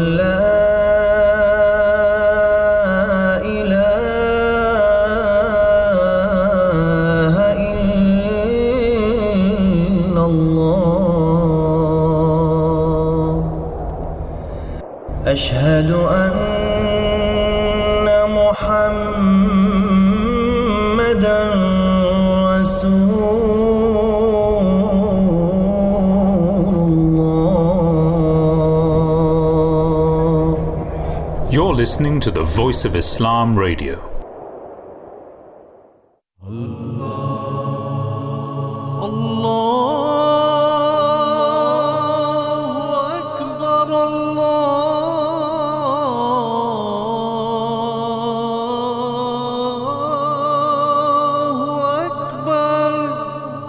You're listening to the Voice of Islam Radio, broadcasting on DAB via the internet 24 hours a day. Bismillahir Rahmanir Rahim. In the name of Allah, the most gracious, ever merciful. Welcome back to the Breakfast Show, dear listeners. We were discussing previously our first segment about World Hepatitis Day. Now we'll be swiftly moving on to our second segment, where a study recently shows that men under 40 should not have more than one shot glass of beer a day. Um, it's about the consumption of alcohol. So, a safe daily limit for younger men is just one small 38 milliliter shot glass of beer per day, a new study suggests. Women aged 39 and under can have a little more. Two tablespoons of wine or 100 milliliters of beer. The research is drastically at odds with guidance from NHS, which recommends Britons avoid regularly drinking more than 14 units per week. That's equivalent to six pints of average uh, strength beer or 10 small glasses of low strength wine. However, for those aged over 40, a drink or two can actually help ward off heart disease, strokes, and diabetes. And you know, I'm delighted to say that uh, we do have our first guest for the segment this morning, Dr. John Foster, who's a professional uh, in alcohol and mental health studies at the School of Health Sciences, Sciences at the University of Greenwich. And he has been publishing alcohol research since 1996 and has over 70 publications in peer reviewed academic journals. Good morning and welcome to the Breakfast Show, Doctor. Good morning. It's a pleasure to have you on. Uh, just to begin with, uh, could you just tell us uh, some of the factors that influence young people to start drinking? Well, it's a it's a question. Of, I mean, there's some evidence for this a level of genetic um, vulnerability, and, Yeah. but but the main uh, I, I would say the, the and then and as when people are younger, it's probably their family and the family influence that is the most important. Hmm. But as as they become as they become older, the, the key issue is is, is peers and, Yeah. and, and, and what um, and, and the behaviour of the peers and the need to be part of a peer group. Hmm. Um, and does, does, uh, do you want me to go on from that? Uh, yes, yes, please do continue. Yeah, I mean the uh, and, and we know from research that um, there's about four different reasons why people why, why people start drinking. Hmm. Um, one is to be sort of uh, to, to be sociable. Yeah. And uh, to be and to, as part of parties, that's often becomes a that's often a, a trigger to drinking. Yeah.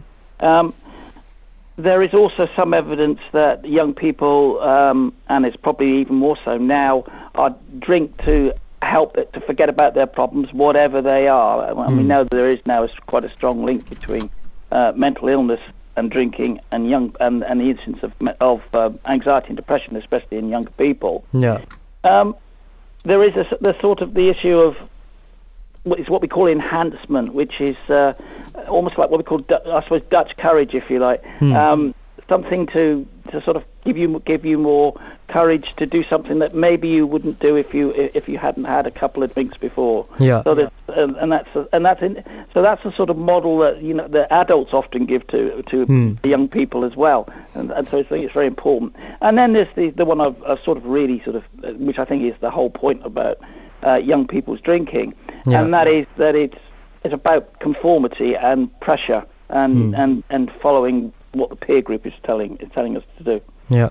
And how, how can we then, you know, make the young people more informed about the risk of alcohol consumption and, you know, the damage it causes to the developing brain?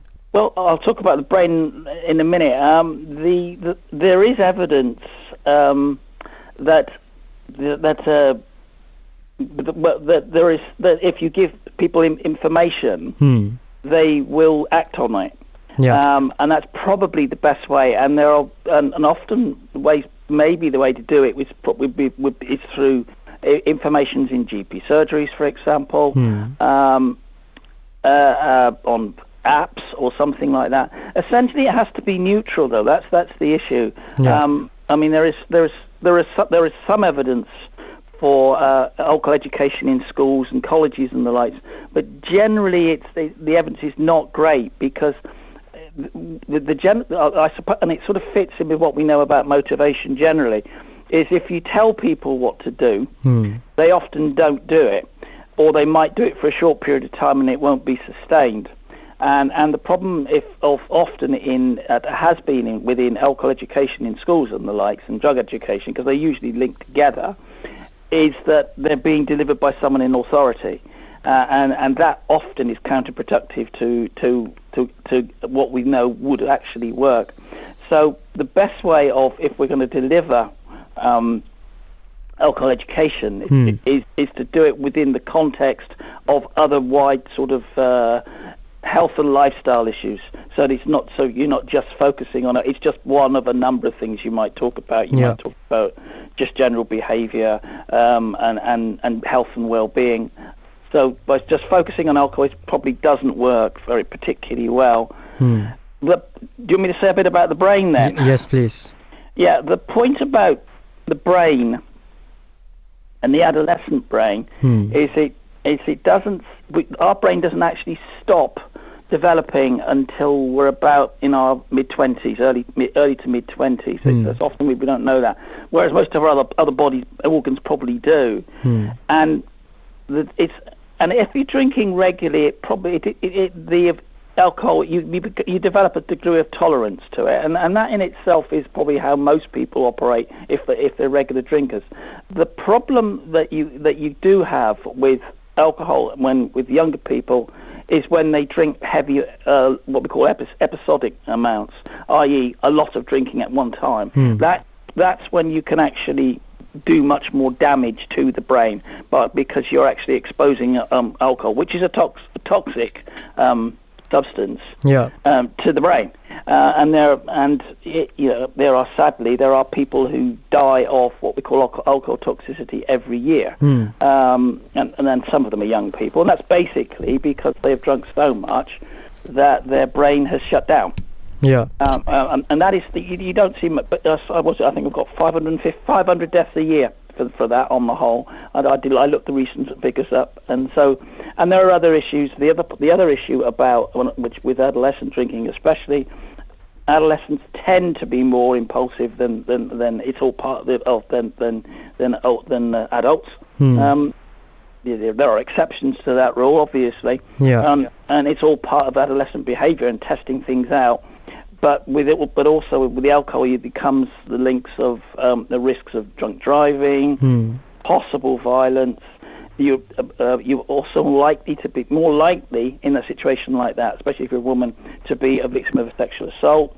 So all of these all of these issues um, are um, part of the the you, when you look at the brain or whatever, it's it's it's also about the brain, and it, but it's also about putting yourself in situations which are risky. Hmm. Uh, so you spoke about the you know different uh, tolerance levels of uh, people. Is there a significant difference between uh, you know the drinking trends of men and women, and why do they have different to- uh, tolerance levels? Um, the the, the drift there, there is a difference between between men's and women's drinking. Um, the uh, ma- the main difference, uh, and it's because of, of the physical, physical makeup of men and women. They are different. Um, men tend to be bigger, um, but the big the, but the reason particularly why um, women are if you like, I won't say damaged, but but it, well, alcohol stays in the body longer Yeah. because they have more fat um, generally that the men, but proportionately. So, Yeah. so, so, so it means that the alcohol stays in the body longer, uh, and it, and and it has it's more difficult for it to actually break down. Hmm. Yeah. Uh, so th- thank you so much for joining us this morning, Professor, and you know shedding some great uh, light upon this topic. It's been an absolute pleasure, and would love to have you again on some time. Uh, please do have a good morning and have a wonderful day. Thank you so much. Thank you very much. Thank you. Bye bye. Bye bye for now. So that was uh, Dr. John Foster, you know, shedding some uh, really um, interesting and important um, light upon alcohol consumption and what it does to the adolescent brain as well. You know, it's it's interesting as well what the what the what the pandemic has uh, has actually done as well, and Mm. uh, the trends uh, when it comes to when it comes to alcohol consumption. Um, um, you know, in c- there's clearly a shift towards uh, home drinking as license promise, uh, you know, premises closed. Uh, in uh, closed from March 2020, you know, when the lockdown actually happened. So a lot of people were actually, you know, a lot of people were actually drinking home as well. Public Health England uh, comparison to data 2019-2020 Hmm. is that 20% rise in alcohol specific deaths and also poisonings 15% rise in alcohol poisonings Hmm. and uh, most deaths were from alcoholic uh, liver diseases that's that's 83% and it was a rise of 20% as well and the subgroups who drank more were were were heavy you know dependent drinkers Hmm. those with poor mental health and those prone to anxiety and depression as well. That's something that uh, do- uh, Dr. John Foster was, uh, you know, s- some of his notes uh, on uh, on that as well. So that's Hmm. that's quite interesting. What the what you know what the pandemic has actually done Hmm. uh, in terms uh, in terms of this as well. Yeah. And you know, some 1.34 billion Hmm. With a B Hmm. Yeah. people are estimated to have consumed harmful amounts of alcohol in 2020, according to the analysis of drinking habits in 204 countries around the world. Yeah. That is Yeah. that is an eighth of the world's population. One in eight people, basically. Hmm. More, if not more. Yeah. So that's one one one point seven billion. You said 1.34 billion. one point three four billion. And the world's population is eight something billion, right? Yeah, I mean, it's going. Yeah, it's going up. Yeah. Yeah. But it was like seven or eight billion. Yeah. something So that. like that's almost one in eight Yeah. people. I mean, it's uh, it's. Uh, I mean, I mean, the, the effects of Mm. pandemic, as we have spoken about, you know, in, in previous shows as well. Yeah. It's not just about depression and anxiety as well, but the way that people cope with it. And one Mm. of the people, one of the reasons, or one of the ways, the methods people use is alcohol, and alcohol abuse uh, is, you know, is is you know is linked to that uh, Mm. as well.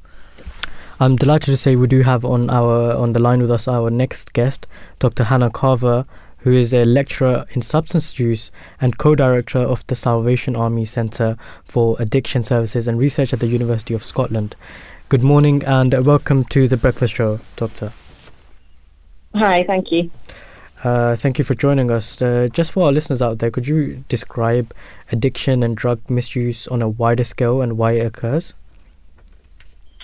Um, that's a good question. So I think just kind of clarify a bit um, just before I start to talk Hmm. about drugs and alcohol um, more widely that I think it's important to kind of think about how how we describe um, addiction and drug use rather than misuse. Yeah. um, in terms of kind of person-centered language, so we're not stigmatizing people. So I prefer to use kind of problem alcohol use or problem drug use rather than addiction or Hmm. misuse. Um, so I think yeah, what what we're talking about here is um, dependency on a on a substance like alcohol or drugs. So Yeah. um, usually a kind of craving, tolerance, a preoccupation with the substance, and kind of continued use despite harmful um, consequences. So it's kind of that severe end of um, of using drugs or alcohol in a way that really negatively impacts people's lives. Hmm. Um, and in terms of why why it occurs, um, there's lots of reasons why people might develop a dependence on drugs or alcohol. Um, some might argue it's a kind of hereditary um, issue, Yeah. but there's lots of evidence that actually developing kind of dependence on a substance is closely linked to poverty and childhood trauma. So these are kind of very common reasons why people develop problems with um, drugs and alcohol. So it's more kind of the environment that people grow up in have a, can have a really negative impact on them, Hmm. and then we use alcohol and, or drugs as a way of coping with that. Yeah. And uh, you know, in terms of the drug misuse, um, being an alcoholic, what harm can can they cause? So there's, I guess, lots of impacts on people's um, physical and mental health. Yeah. Um, there's obviously overlaps between drugs and alcohol, but um, can often have quite different um, impacts. Hmm. So things like drugs might impact on people's physical health. For example, um, the risks in terms of injecting drugs might mean that people are at more risk of bloodborne viruses, um, infections, as Hmm. well as overdose. Um, because drugs are legal in the UK, um, people will be criminalised, which means they're obviously at higher risk of harms because of being criminalised. Um, people might hide their drug use, which can obviously put them at risk. Of, Hmm. um, if they're they're using drugs alone, they're obviously at higher risk of overdose. Yeah. Um, and then obviously that kind of stigma, um, difficulties finding work, housing, welfare system, etc., because of that um, stigmatisation. Hmm. Um, alcohol, again, huge impact on people's health. Um, and this is obviously at the kind of severe end of dependency rather than um, just general alcohol use. But Yeah. there's obviously kind of overlaps, but things like alcohol poisoning, um, if people aren't able to drink alcohol and go into withdrawal, it can cause seizures and death, um, things like injuries and accidents, Hmm. and then chronic diseases like liver disease, cancers, um, and then those kind of similar difficulties in terms of maybe housing, employment, access to healthcare, etc. Um, so there's that kind of acute and chronic health problems associated with alcohol and drug dependency, but also the kind of societal marginalisation that people experience has a big impact on their lives. Hmm. So not being able to access healthcare and the social support that they need, housing, welfare, employment, and impacting people's relationships because of a lot of um, kind of stigma that people experience. It's more that kind of um, challenges around how how it's perceived in society as well as those kind of physical um, impacts on people's physical and mental health. Yeah. How does alcohol affect people in, in general in the, in this day and age as well regarding uh, COVID nineteen infection and uh, housing situations? So um, I've actually this is kind of work that I've been involved in in Scotland, looking at um, that kind of severe end where people are experiencing homelessness. So they may be street homeless or are uh, living in hostels, um, kind of insecure accommodation, um, and um, are also dependent on alcohol. Um, and the impact of COVID has been quite severe on, on these individuals. Um, people are more likely to experience um, problems with alcohol if they are also homeless, and obviously are at increased risk of all the harms that I've talked about before, and also increased risk of being affected by COVID. And quite a lot of people might have other health conditions that mean that if they did catch COVID, they might be more severely impacted and become very unwell. Um, and then there was kind of risks, particularly around um, for this group for accessing alcohol. Um, for example, shops were closed. Um, people weren't able to access money because maybe they would rely on begging, and, and there wasn't the same footfall within um, city centres. Um, there was restrictions, for example, we we all had to move to card like card payments rather than cash, and if people didn't have bank cards, then they couldn't buy alcohol. Um, and also people maybe sharing alcohol um, amongst their friends, which obviously would put them at risk of um, kind of passing on COVID. Um, so there's obviously big impacts on people's health, um, and our research showed that people really struggled to get the help that they required, and that they had difficulties accessing alcohol. Some people moved on to using drugs, which also put them at increased risk um, of harms um, and services really kind of shut down and meant that people couldn't really get the help that they needed. Um, and there was also in Scotland a real focus on drug services, which meant that actually people who needed support for alcohol were kind of neglected by the wider system. So I was just asking, what what are some of the best ways to to tackle alcohol uh, or addiction and the harmful effects of alcohol? Um, so I think if we think about alcohol harm as a kind of very broad spectrum where it's not just the people at the severe end who are dependent on alcohol, but also, you know, that lots of people in our population, so in the UK, lots of people drink. And I think that um, as I was coming on the call, I think you were talking about the kind of vast numbers of people who are impacted by alcohol. Um, so for the kind of general population, there's lots of different ways um, that are evidence-based that um, are, are kind of effective in reducing alcohol consumption and then obviously related harm. Um, so things like taxation. So if alcohol is more expensive, then people are less likely to um, purchase it. Um, banning alcohol advertising. Um, restricting access to alcohol. So if you don't have lots of places to buy alcohol, for example, in some countries, you can't just go round to a supermarket or to a shop or a garage and buy alcohol. You have to go to a specific alcohol um, outlet, which means that people are less likely to buy alcohol kind of regularly.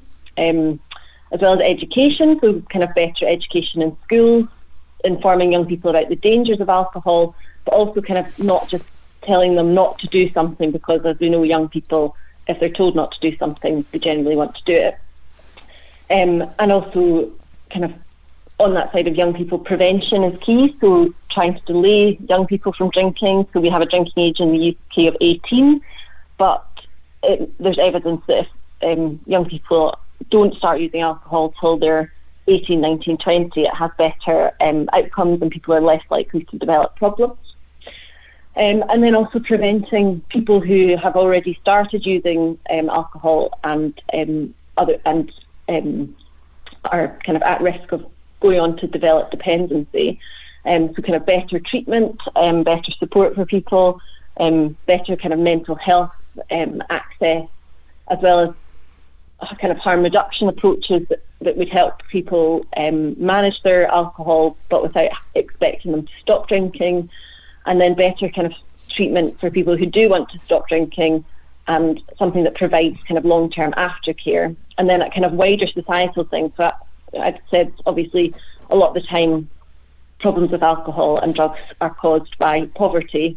Um, so moving people out of poverty, providing a better welfare system, um, and obviously has um, can be really important in kind of delaying and preventing alcohol use and harm and things like the current cost of living crisis in the UK, I think, is only going to make things worse. And unfortunately, people will probably more turn to alcohol and drugs as a way of coping because they're um, living in poverty. So that kind of there's lots of different um, ways that we can um, help to kind of reduce alcohol use as well as um, the harm that it can cause to a wide um, range of people across the population. Absolutely, absolutely. Dr. Hannah Carver, thank you so much for joining us this morning. Uh, it's been an absolute pleasure uh, speaking to you. Um, uh, thank, you. thank, you. so much and have a lovely day. Thanks, EJ. Thank you. Bye bye. So that was uh, uh, Dr. Hannah Carver, who who is uh, a lecturer in substance use and co-director of the Salvation Army Centre for Addiction Services and Research at the University of Scotland. pleasure to have her uh, on as well. Um, we we've got our next guest who is on the line with us as well, Sohan Sohota, who is the managing director and co-founder uh, of uh, BACIN CIC, a Nottingham-based uh, peer-led drug and alcohol support service for individuals, families, and uh, and young adults for uh, for the BAME community and individuals as well. It's an award award winning grassroots service inspired and founded in 2003 by BAME individuals in recovery. Assalamu alaikum, peace be upon you. Good morning and welcome to the show. Yeah, thank you. Good morning. Thank you so much for, for joining us, Sohan. Um, to begin with, what was your sort of uh, intention behind uh, behind starting uh, BAC and what's its ethos? Well, uh, BACIN stands for is, is back in. We pronounce it as back in. back in. What it stands for is an acronym for Black and Asian Cultural Identification of Narcotics. Mm. So, what what inspired me to set this up was uh, was my own lived experience. Uh, you know, I got a background in addiction and other kind of related sort of challenges that go with that lifestyle. And um, and I came to uh, and uh, to uh, to seek help uh, from our our sort of uh, mainstream, you could say, drug and alcohol support services. Mm. And um, it was it was difficult. I didn't I didn't feel I got the support that I needed, mm. and uh, and um, and I realised that I, wasn't the only one who had that experience. You know, uh, started to recognise in the communities that there was other people having a similar similar experience. You know, with the mainstream Caucasian services. And uh, what we what, what what happened was we um, we identified there was a gap in services. There was an unmet need and uh, and underrepresentation. So BACIN came about. We, we, we, we set up our own organisation because we felt that the uh, mainstream services wasn't responding to the needs, the cultural needs of a, of a multicultural sort of society. Mm. So we set up our own. So we started off with the, with a mutual aid group, where a few of us met on a weekly basis, and uh, you know we could understand each other, some of our issues because we come from ethnic backgrounds. We could talk about things to do with our culture easily and understand and support each other. You know, have that understanding, that empathy, Mm. uh, that, that that ability to to relate to one another. We wasn't getting that at the mainstream services. Mhm. So that was that was one of the reasons, and uh, you know, uh, there's other reasons as well. But uh, we felt that people with addictions in our communities they should have a place to go to where they can talk comfortably, you know, with one another and be understood and talk about sensitive issues, culturally sensitive issues, you know, like uh, like racial trauma, discrimination, for example, and uh, you know, family honor, you know, cultural stigma, all of those things that you know, uh, all of those sort of uh, uh, things that need to be spoken about if if a person wants to get well, you know, and um, you know we should have a space to do that. So that was yeah. So that was one of the. Uh, absolutely, absolutely.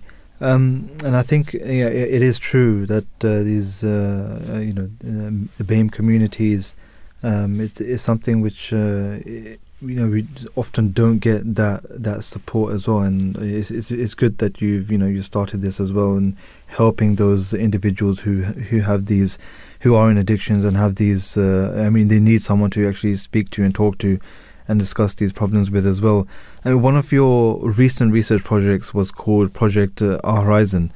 Um, wh- what does the word Horizon mean, and what were some of the key findings of this uh, of this research? Yeah.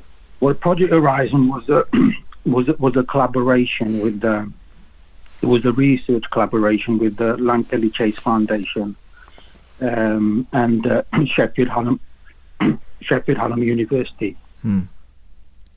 Excuse me. Basically, it was to look into um, the uh, the issues that we identified within our communities uh, through our work, our direct engagement, you know, with the ethnic minority communities. And uh, we wanted to put a case forward, you know, for commissioners, for policy, for local strategy. Say, look, you know, these are the issues and they need to be addressed. It just felt like, you know, when we were speaking, you know, through our, through our own personal experience and consultation and research, Hmm. it's like our voices wasn't heard Hmm. in a way, which is disappointing because, you know, you know, we're speaking about an issue that's very sensitive, and we're speaking about gaps in services. You know, you, you know, you, you just think that commissioners and policymakers they want it, they want to hear because they want to fix things.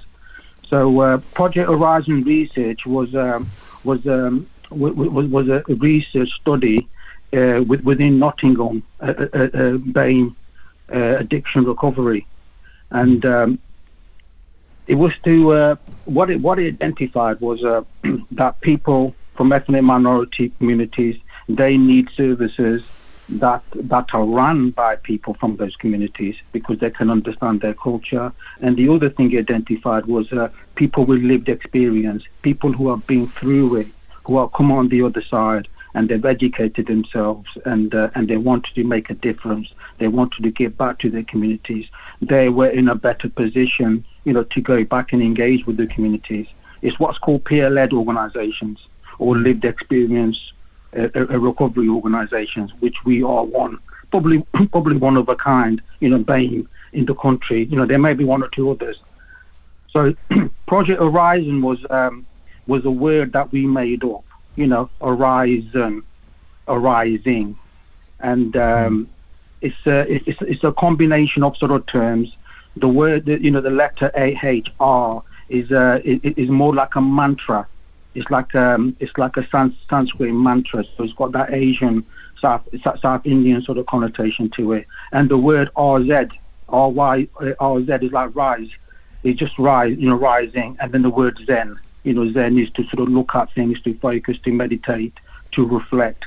So it, it came at a time, right, when um, we were going through a very difficult time with the, uh, you know, with commissioning, with funding. We, we had a lot of funding cuts at that period, and uh, and, and and this opportunity to work with Lankelly Chase Foundation and uh, Sheffield Hallam University came at a very very critical time. We were we were at a very low ebb in our journey as an organisation. Uh, very very low ebb. We lost a lot of funding, lost a lot of staff. So the word horizon, horizon, you know, you, you, you know, is apt. It was appropriate, you know, when it came about. So we wanted to be kind of, we wanted to kind of make our own word, our own term, you know, in, you know, be original, you know, create our own terminology in, in, in this. So that's how the word horizon came together, mm-hmm. to to to to to uh, to speak to you know horizon, new horizons, and new beginnings. Very interesting, very interesting um, to that as well. So these were, uh, you know, our guests, uh, all of our guests sharing their experiences and the way that they are raising, you know, more awareness uh, in terms of this as well, because it is, it is uh, an abuse, isn't it? It's, Yeah. it's substance abuse, whether it's uh, alcohol, drugs. I mean, it's sort of the same thing, isn't Mm. it? It's intoxications, and all these intoxications are actually, uh, you know, they, they, they. They're not just discouraged in Mm. Islam; they they they're forbidden. Mm. Uh, in fact, Allah the Almighty mentions in the in the Holy Quran in chapter five verses 91, 92, O ye who believe, wine and the game of chance are only an abomination of Satan's handiwork. Hmm. So shun each one of them that you may prosper. Satan seeks only to create enmity and hatred among you by means of wine and game of chance, and to keep you back from the remembrance of prayer, uh, remembrance of Allah, and from prayer. And so, in you know, in other word, in other sort of uh, verses, Allah the Almighty mentions that khamr is uh, you know is an, intoxication. Uh, is- that's an Arabic word which means Mm. intoxication. That should be um, shunned as well. I mean, that should be abstained from uh, also.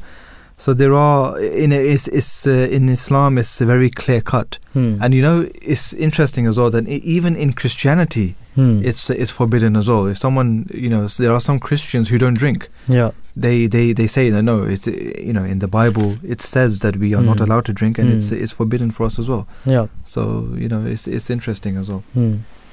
So, dear listeners, we hope you've been enjoying today's show. Uh, you know, it's um, always a pleasure to you know present these shows because we get to impart on some great knowledge. We learn some new stuff ourselves as well. Uh, we'd just like to you know thank the producer Adila Hanya, the researchers Ramin Masood, Nawera Khan, Marchala Ahmed, Maria Sheikh, Halima Ahmed, Merish Dogar, Saleh Ahmed, and our tech team, Akib Ahmed uh, Adnan. Um, until next time, you know, we do hope that you do listen to the other shows as well. There's drive time today from 4 to 6 o'clock. My brother Shajil will also be presenting. Until next time, Assalamu alaikum wa rahmatullahi wa barakatuh.